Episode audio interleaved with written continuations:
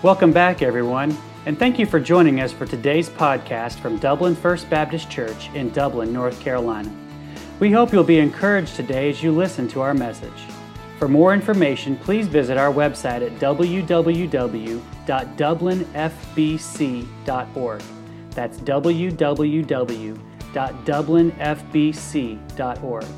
Now let's join the congregation of Dublin First Baptist as we listen to the preaching of God's Word.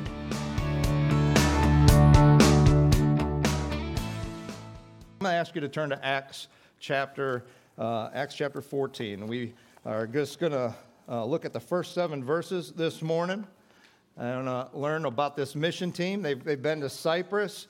Uh, then last week we saw them go up into Antioch in Pisidia, and now they move on to a, another city there on their, on their mission trip.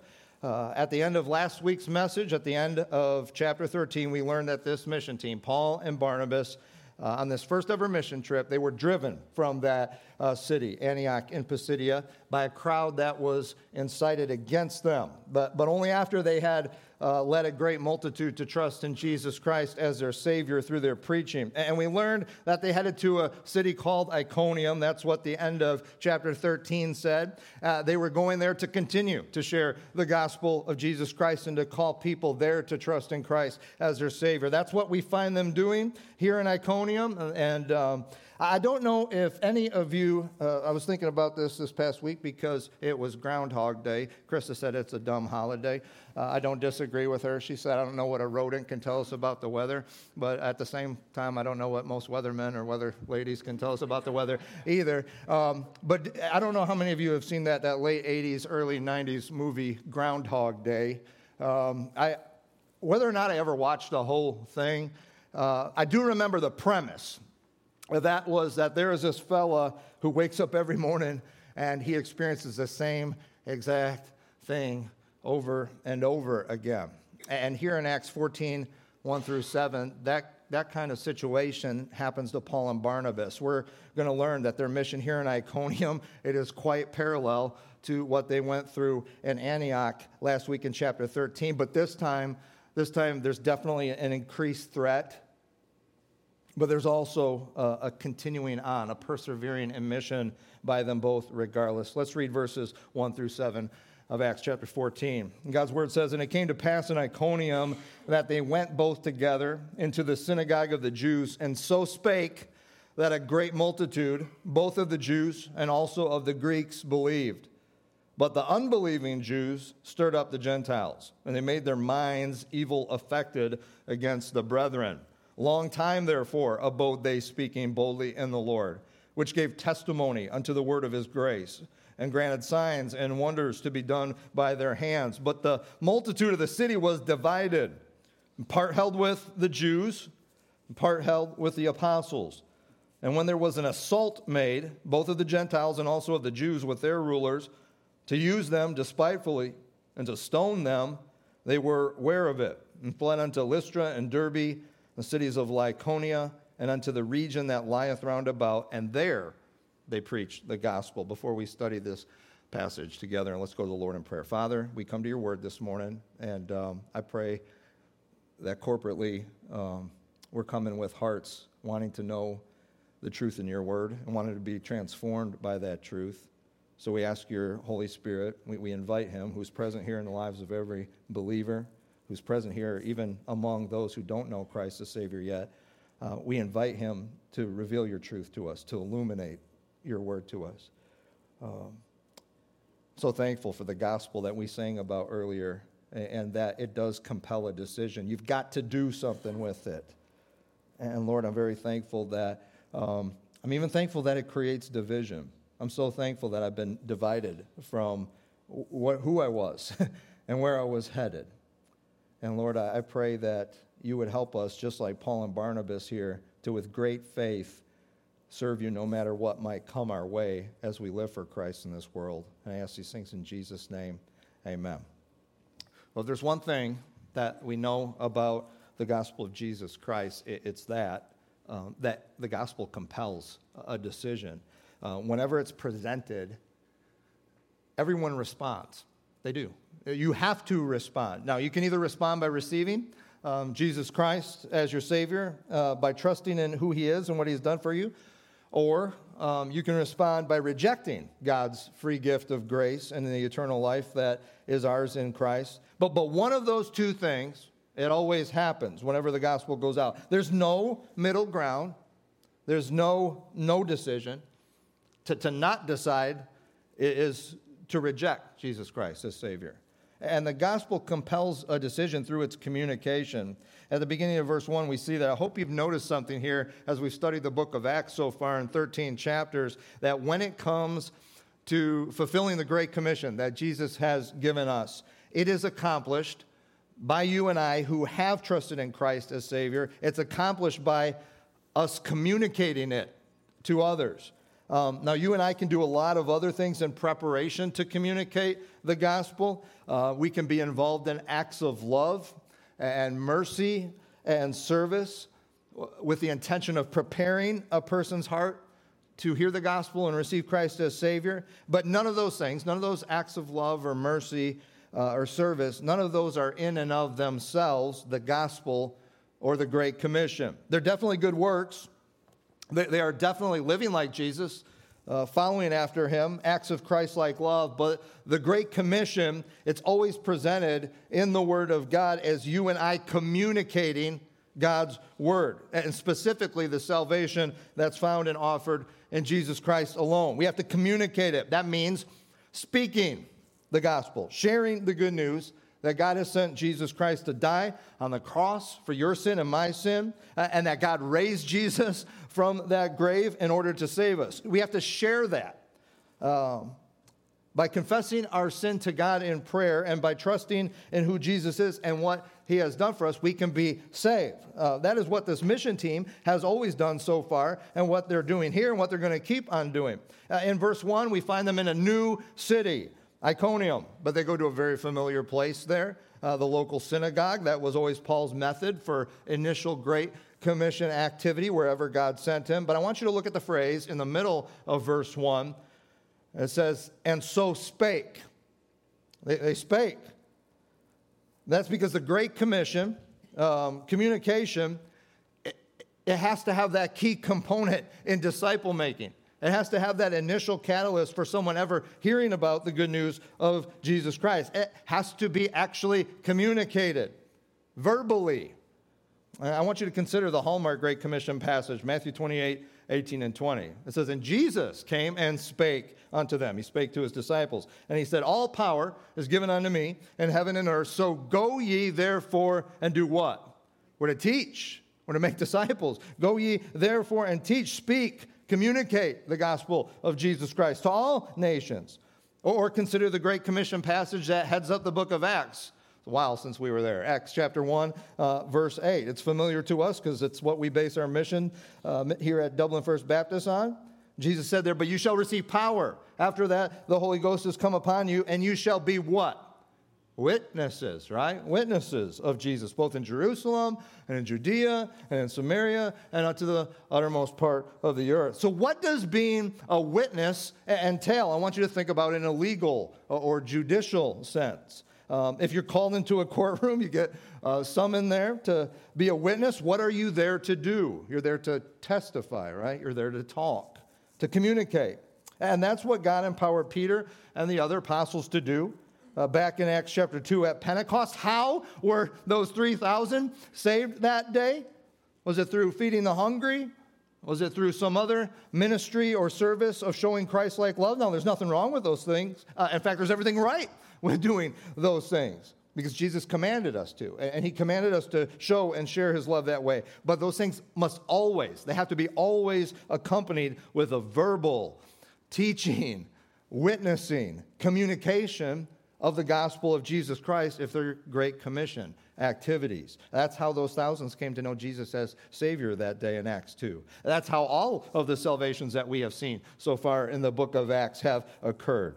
Because the only way, in the multiple accounts of being, people being saved, here, here in the New Testament and Scripture, um, and, and in the evidence, honestly, in the evidence of every one of our lives who's here, if you were saved, how did that happen?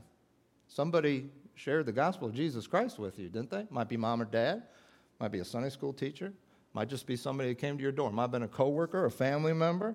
Um, but the only way people are saved is by hearing the gospel, actually communicating it, and then you and I responding in personal faith. There's no exclusions to that.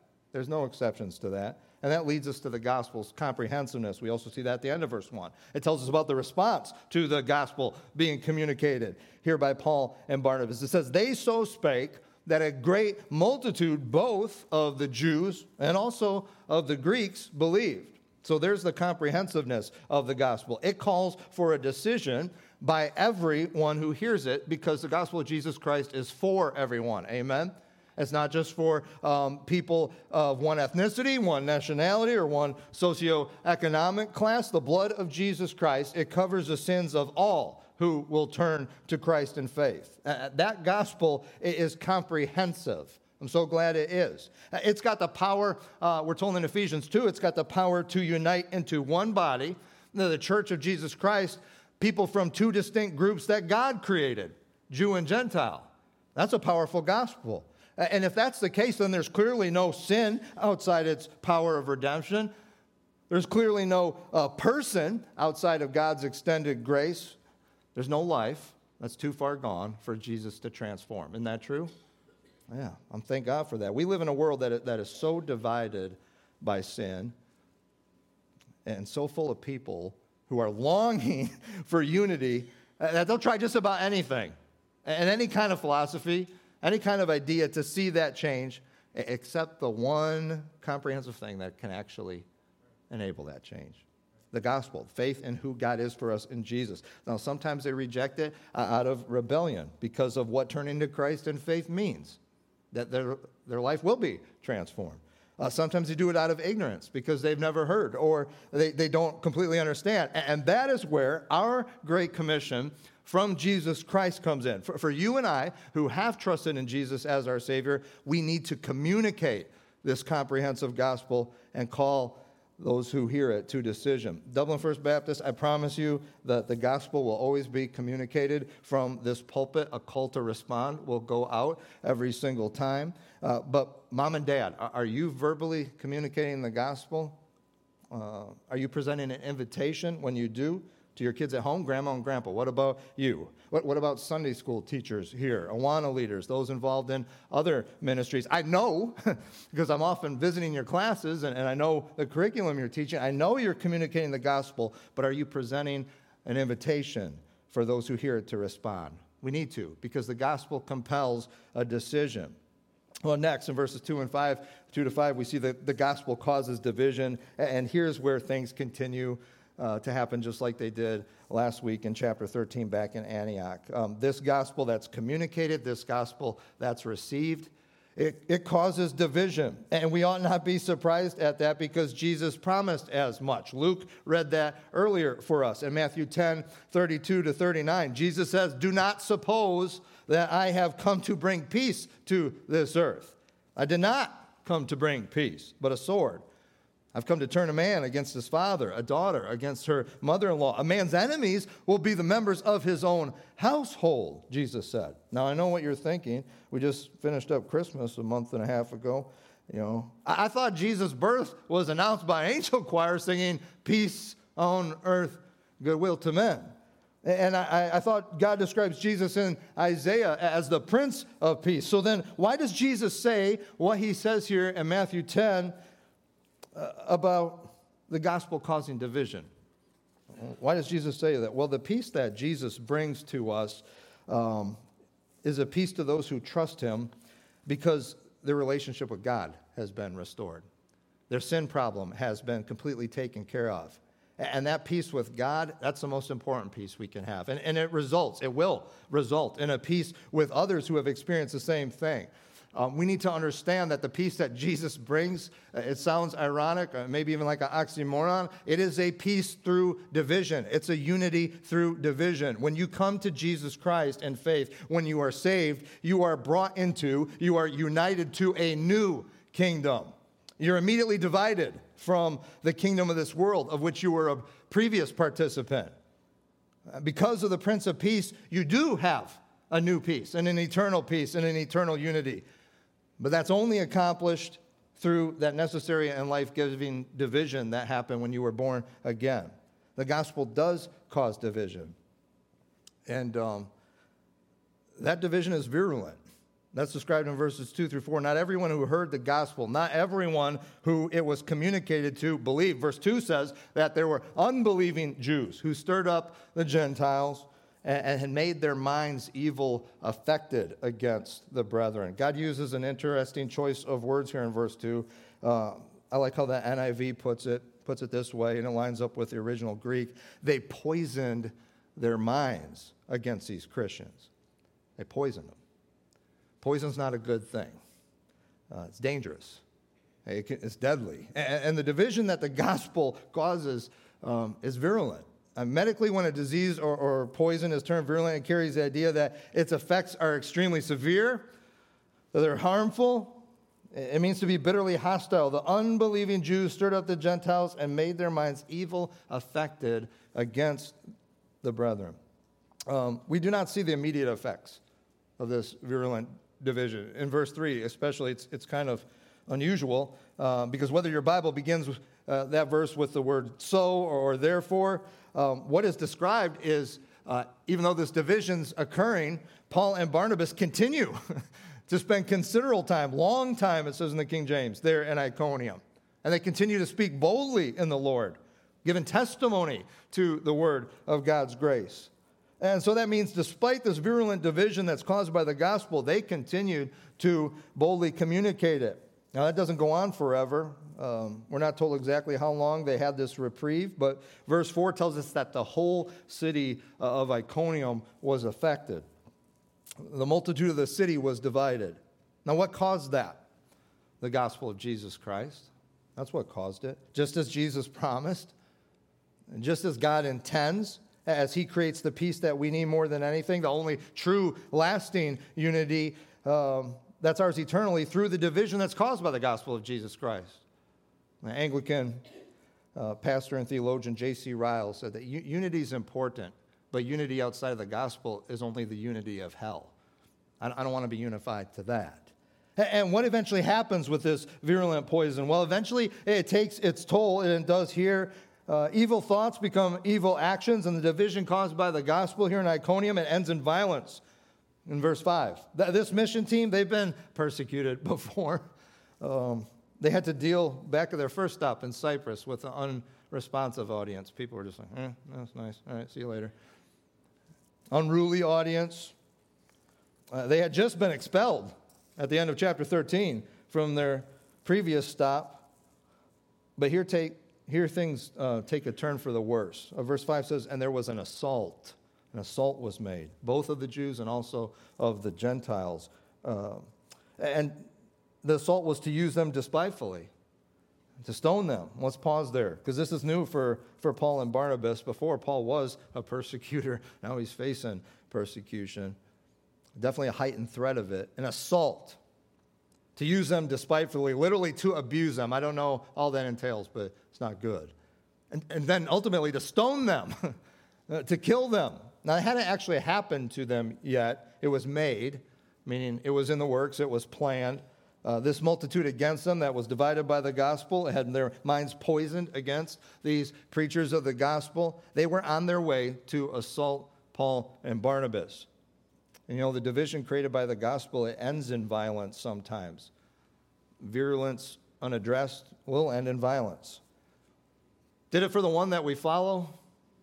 Did it for Jesus Christ? Now, did it for every one of Christ's disciples uh, eventually. I mean, all, all martyred, minus John, who they tried to kill him, and then they imprisoned him on an isle for the rest of his life. Yeah. So then, why should we, as his disciples now, why should we think that we ought never to face virulence or violence from the division that's caused by the gospel? Again, it's promised by Jesus. He doesn't ever hide it from us. Well, when Christ offers his invitation um, to receive him as Savior and follow him. Meditate on what we read earlier this morning in Matthew 10. Jesus said in verse 38, And he who does not take up his cross and follow me is not worthy, not worthy of me. He who finds his life, who thinks that he's got life in this world and things are going well, that person's going to lose it. And he who loses his life, he who surrenders all and says, I'm all in, Jesus, I'm yours, that's who's going to find life. We must never forget that the call of the gospel and the promise of new life and eternal life in Jesus Christ, it, it is a call to die. That's what you respond to. To die to yourself, to die to this world, its values, its pleasures, its treasures. But here's, here's the beautiful thing whosoever responds to this call, whosoever takes up their cross and follows Jesus Christ, whosoever believes and receives Christ as Savior, you will never die. No, you'll find life, you'll find eternal life. And finally, in verses 6 and 7, we're, we're empowered on mission, even when we might face virulence or violence, um, because the gospel creates determination. I want you to put yourself in the shoes of Paul and Barnabas for a minute this morning. I mean, what do you think they were thinking right now? This mission trip's definitely had highs and lows. Just had a multitude of people saved, but now there's a, a legitimate threat that they're going to suffer physically and then they may die. And we find out that a life that's truly transformed by the gospel of Jesus Christ, it is a determined life.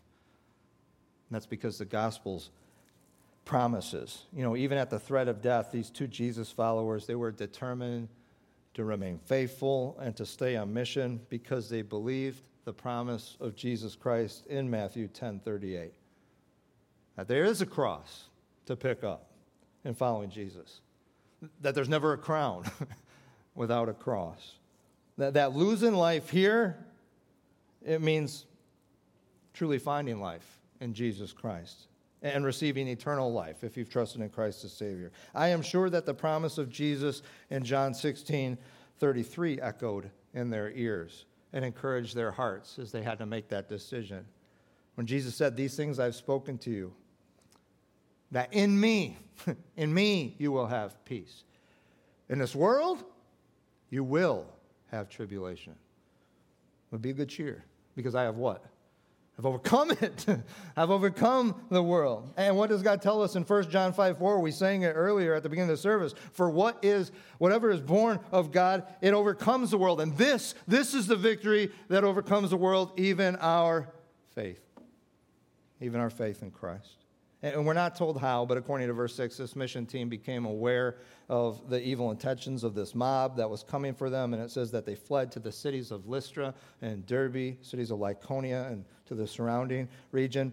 Um, they saw this as God's sovereign guidance telling them it's time to move on in this mission trip.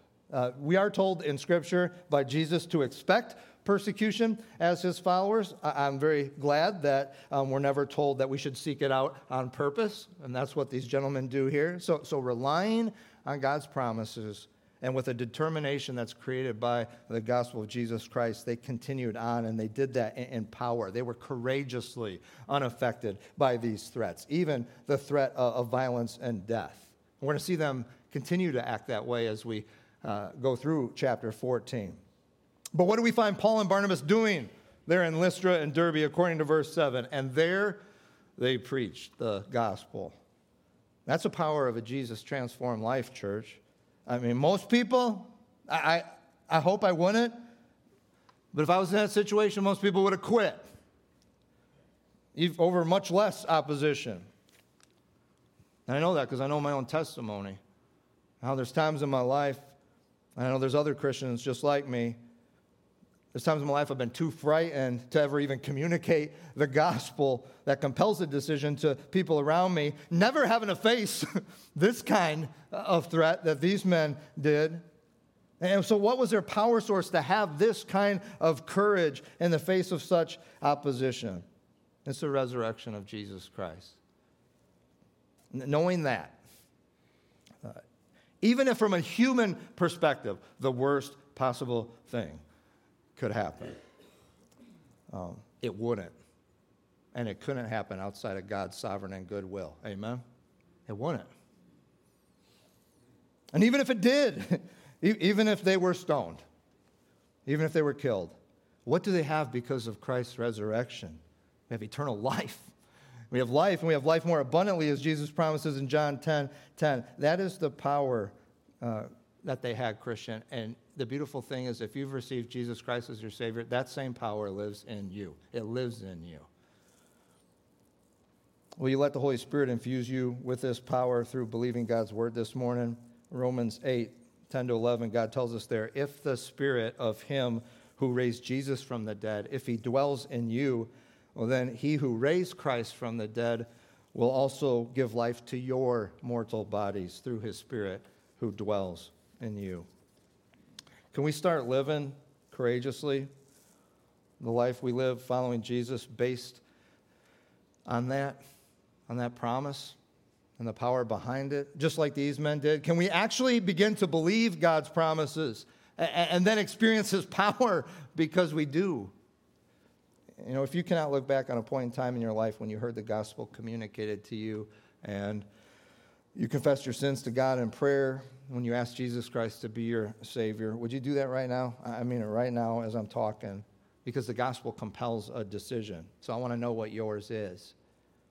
You can receive Christ as Savior and receive new life in Christ and eternal life with Him in heaven forever. But if it's any other decision, if any other response, it's to reject Him. It's to reject the salvation that God is offering you right now in Jesus. Christian, you who have done that, and you who are eternally His um, because you have been born again, God is looking for some Paul and Barnabas like soldiers of the cross.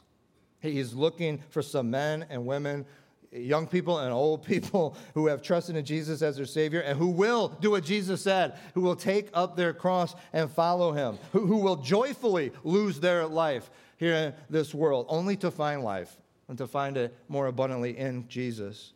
He's looking for soldiers of the cross who will say, You know what, Jesus, I'm done with sin. I, I'm done with selfish pursuits. Who'll say this morning, the Holy Spirit is drawing me through His Word to live this fearless, courageous life, just like Paul and Barnabas did. I, I want to have their boldness in communicating the gospel when you give me opportunities. Will you do that this morning, Christian? Because if you know Jesus as your Savior, if you've truly experienced the wonderful grace of Jesus we sing about, there's not a person here who shouldn't commit to that. That based on God's promises and based on the power that He supplies, we should all say, you know what? Um, the gospel of Jesus Christ does divide. I'm so glad it does. And I'm done straddling the fence. Um, Lord, I'm going to be determined by the gospel to leave everything here and live for Jesus because I'm yours. Ask Corinne to come to the piano and we'll have a time to respond to God's word. And as we sing a song of invitation, a song that's asking us to, inviting us to take up our cross and follow Jesus, I'll just ask you, what's the Holy Spirit moving you to do in response this morning? Let's all stand. Don't, don't fight him, yield to him, however the Holy Spirit's moving you.